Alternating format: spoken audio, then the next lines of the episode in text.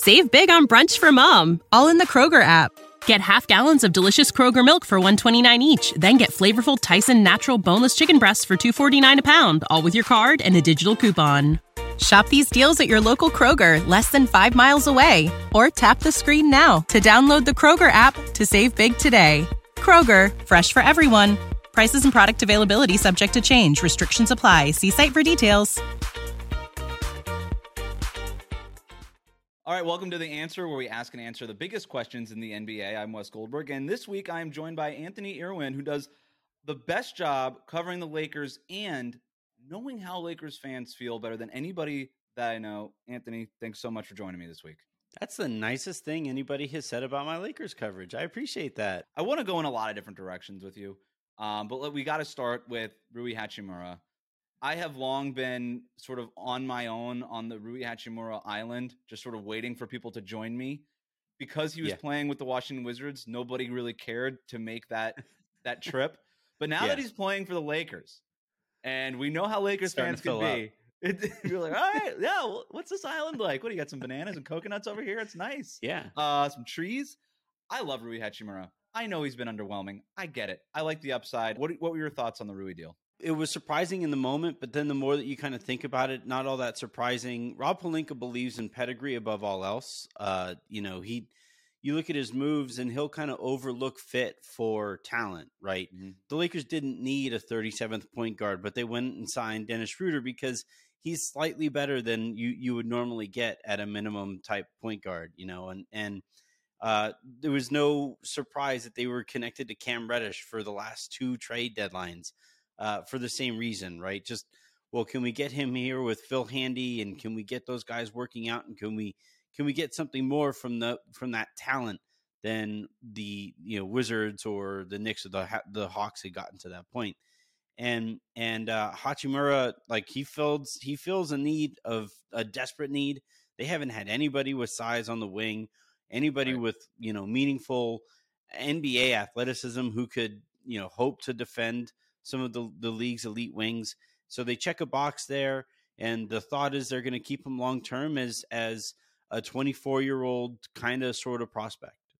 6'8", 230, like chiseled, super athletic. You're right. Like those guys are hard to come by, and that's why you always see them kind of like, you see guys like Rui Hachimura just stick in the league forever. The big question I wanted to ask you is, are the Lakers done before the trade deadline? I don't necessarily think they're going to go so far as to trade both of their first-rounders. I do think they probably move one of those first-rounders, and they bring in Bojan would be my kind of prediction here. Mm. The other thing about the Lakers, though, is that as much as we like to talk about the potential moves that they could make, right, they often go – they it's pretty rare that – a trade that we've been talking about for a long time actually gets executed. So we've been talking about Miles Turner and Buddy Heald for what feels like 33 years. That's probably not going to happen. Buddy Heald on his own, that trade was something that was kind of talked about quite a bit. And then Russell Westbrook happened. The Lakers had other intentions a couple off seasons ago when they first traded for Dennis Schroeder. That came out of nowhere. So, the Lakers like to get kind of creative here, and maybe they overthink some stuff like they did with Dennis Schroeder and as they clearly did with Russell Westbrook. But those trades that we talk about a bunch don't often wind up coming to fruition. But look, LeBron's body language after last night's game, or at the end of last night's game, where Russell Westbrook and Dennis Schroeder are like arguing about who was at fault for a turnover that kicked off an 8-0 run that the Clippers went on and essentially put the game out of reach. And then after the game, he's asked about Rob Pelinka's approach and some of the quotes about his approach to the rest of the season.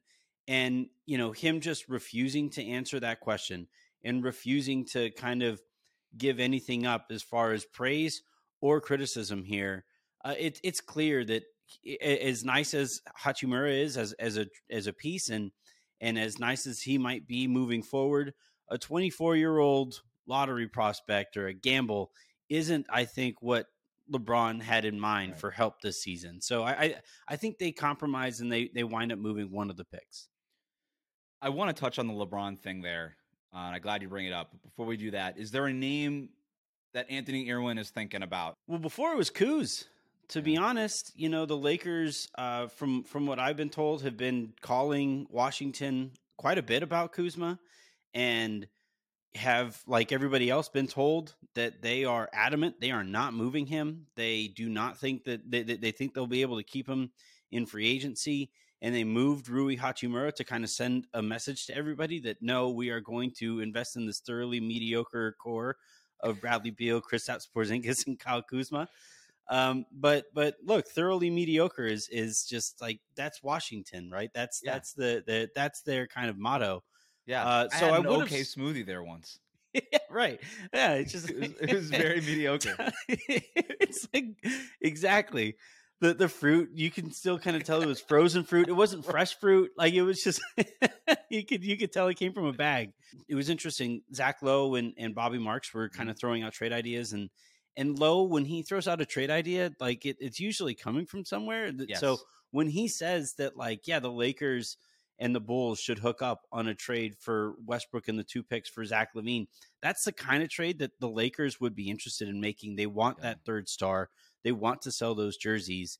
When he said that raised my eyebrow. That makes me kind of think, I wonder if they wind up coming back to that as prices around the league kind of drop. Let's talk about LeBron.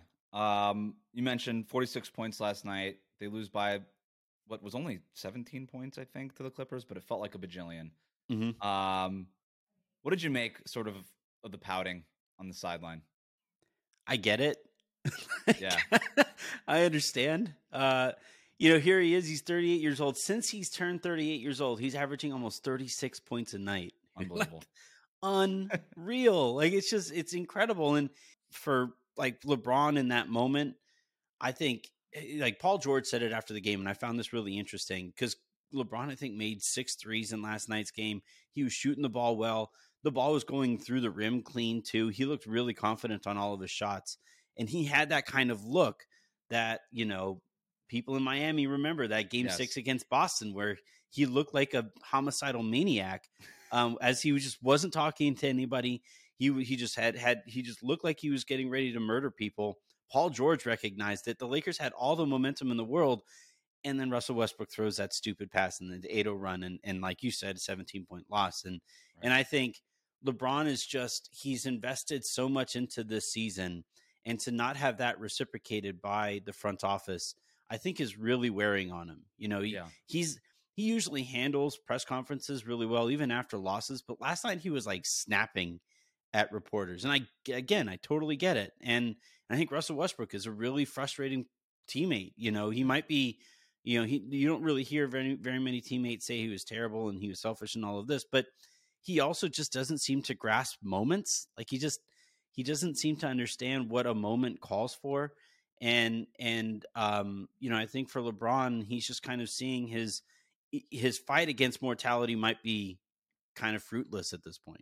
I know that everybody talks about LeBron James and the Lakers nationally all the time. And my biggest thing, and everybody's, we talk about LeBron too much. Like, if you're not a Lakers fan, you don't care. Like, we're talking about them too much. And my whole thing this whole time has been, I don't know. I don't know that there's a too much for this. This is arguably the greatest player of all time, playing out of his mind. You mentioned the numbers, 36 points per game since his birthday. It's just, this is wild stuff.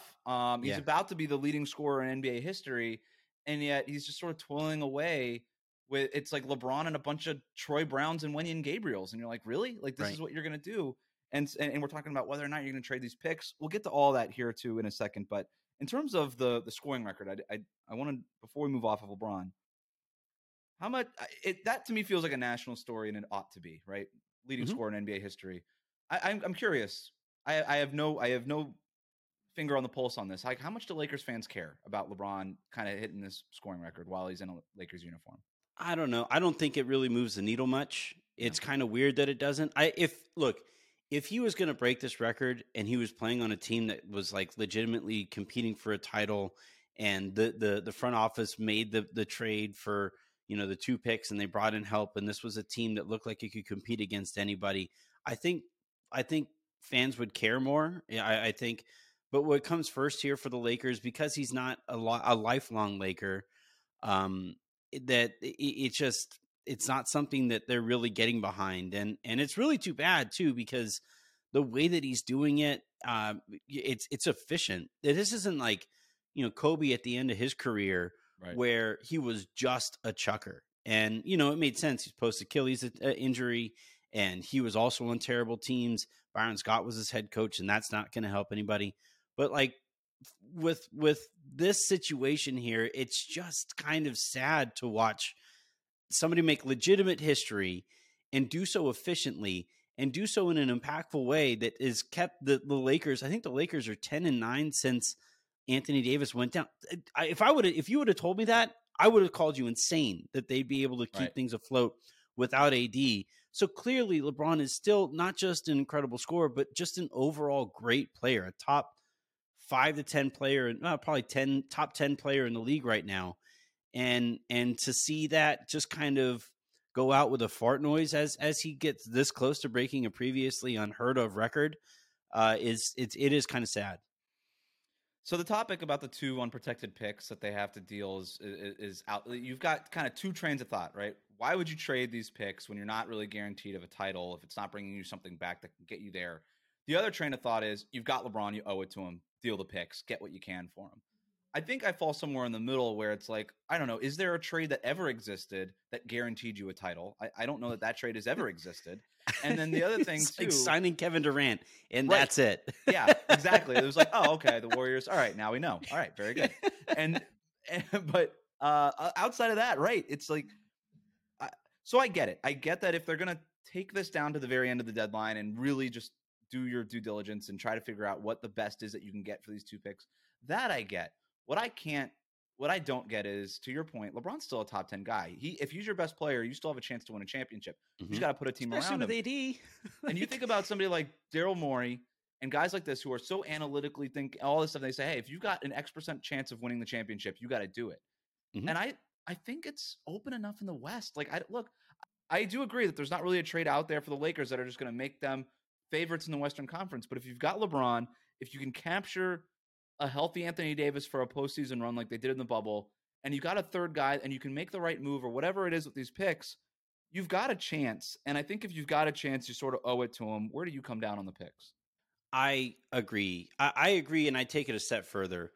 This isn't even like a Lakers thing. Like the lesson of The Last Dance, which we were all captivated by in the middle of the pandemic, was how ridiculous it was that the Chicago Bulls, who, by the way, haven't sniffed that same kind of relevance since Michael Jordan, were willing to end Michael Jordan's era a year or few early because Jerry Krause said so.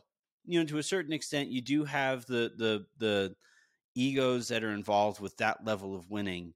But the Lakers won one championship, and they won one championship in kind of a fluky year. And I'm not here to say that like the bubble championship doesn't mean anything or whatever, but the Lakers have basically told us that. They ripped apart that team, and they have ran in the opposite direction of the equation that led to that championship. So it isn't just a Lakers thing. I think it is like a sports thing. Guys like LeBron, guys like Steph, these, you know, the Lakers felt this way about Kobe, which is insane that they've just like changed their mind here.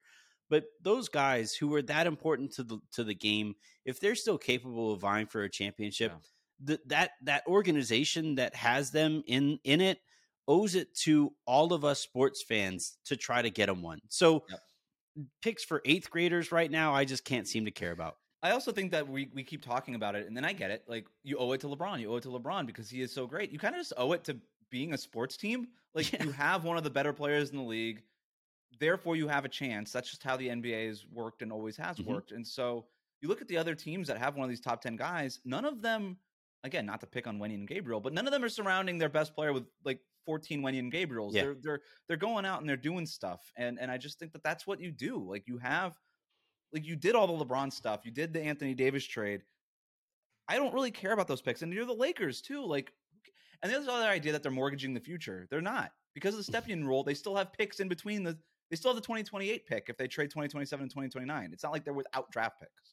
I would argue that they're actually mortgaging their future by being focused on that future, right? Mm-hmm. Because the Lakers operate by bringing in stars. That's their focus. They got LeBron...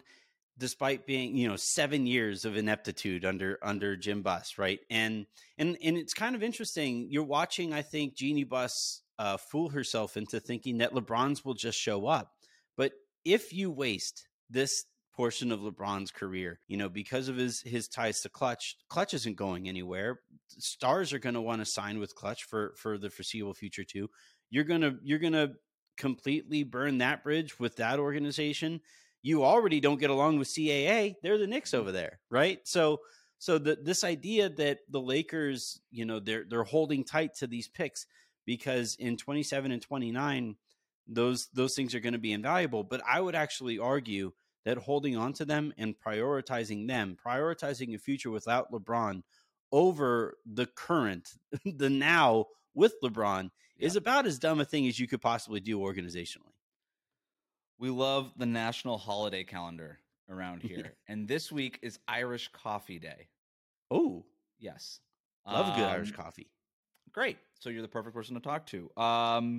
What is the latest you could be drinking an Irish coffee in public and it not be weird? Well, the nice thing about coffee is nobody ever really knows for sure you're drinking it. Like Irish coffee, it comes in a mug. So you could just be kind of sitting there and people walk by and, oh, he's just having a cup of coffee, So that kind of helps. Right. I will say though, if it's known that you're drinking an Irish coffee for some reason, if it's, when you get it at the bar or whatever, and people say all right, Anthony, your Irish coffee is ready. And it's 1:30 in the afternoon. That's late. That's too late. It's got to be a.m. time. I think you won't even get 1:30 in the afternoon. No. Because this is where it's kind of funny though, because I'm an early, a morning Irish coffee drinker.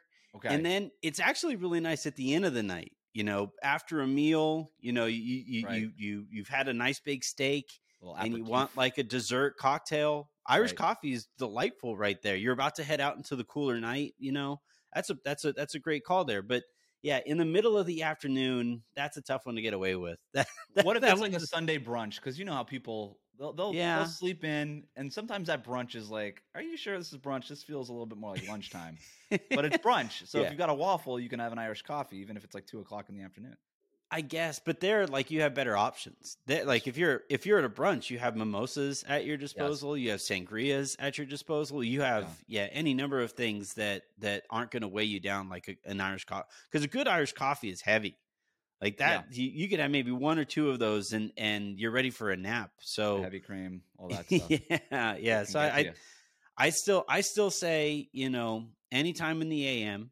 And then anytime after that 9:00 kind of range, or I guess 8:00 after dinner, you could have one. But any time in between there, I'm not judging. People can do what they want, but that's not really Irish coffee time for me. Anthony Irwin, our Lakers and Irish coffee expert, thank you so much. Thanks for hanging out, buddy. Anytime, man. Hit me up anytime.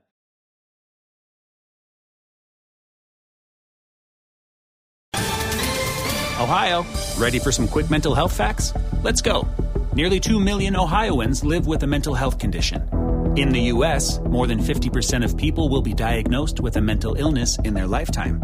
Depression is a leading cause of disability worldwide. So why are some of us still stigmatizing people living with a mental health condition when we know all of this? Let's listen to the facts and beat the stigma. Ohio, challenge what you know about mental health at beatthestigma.org.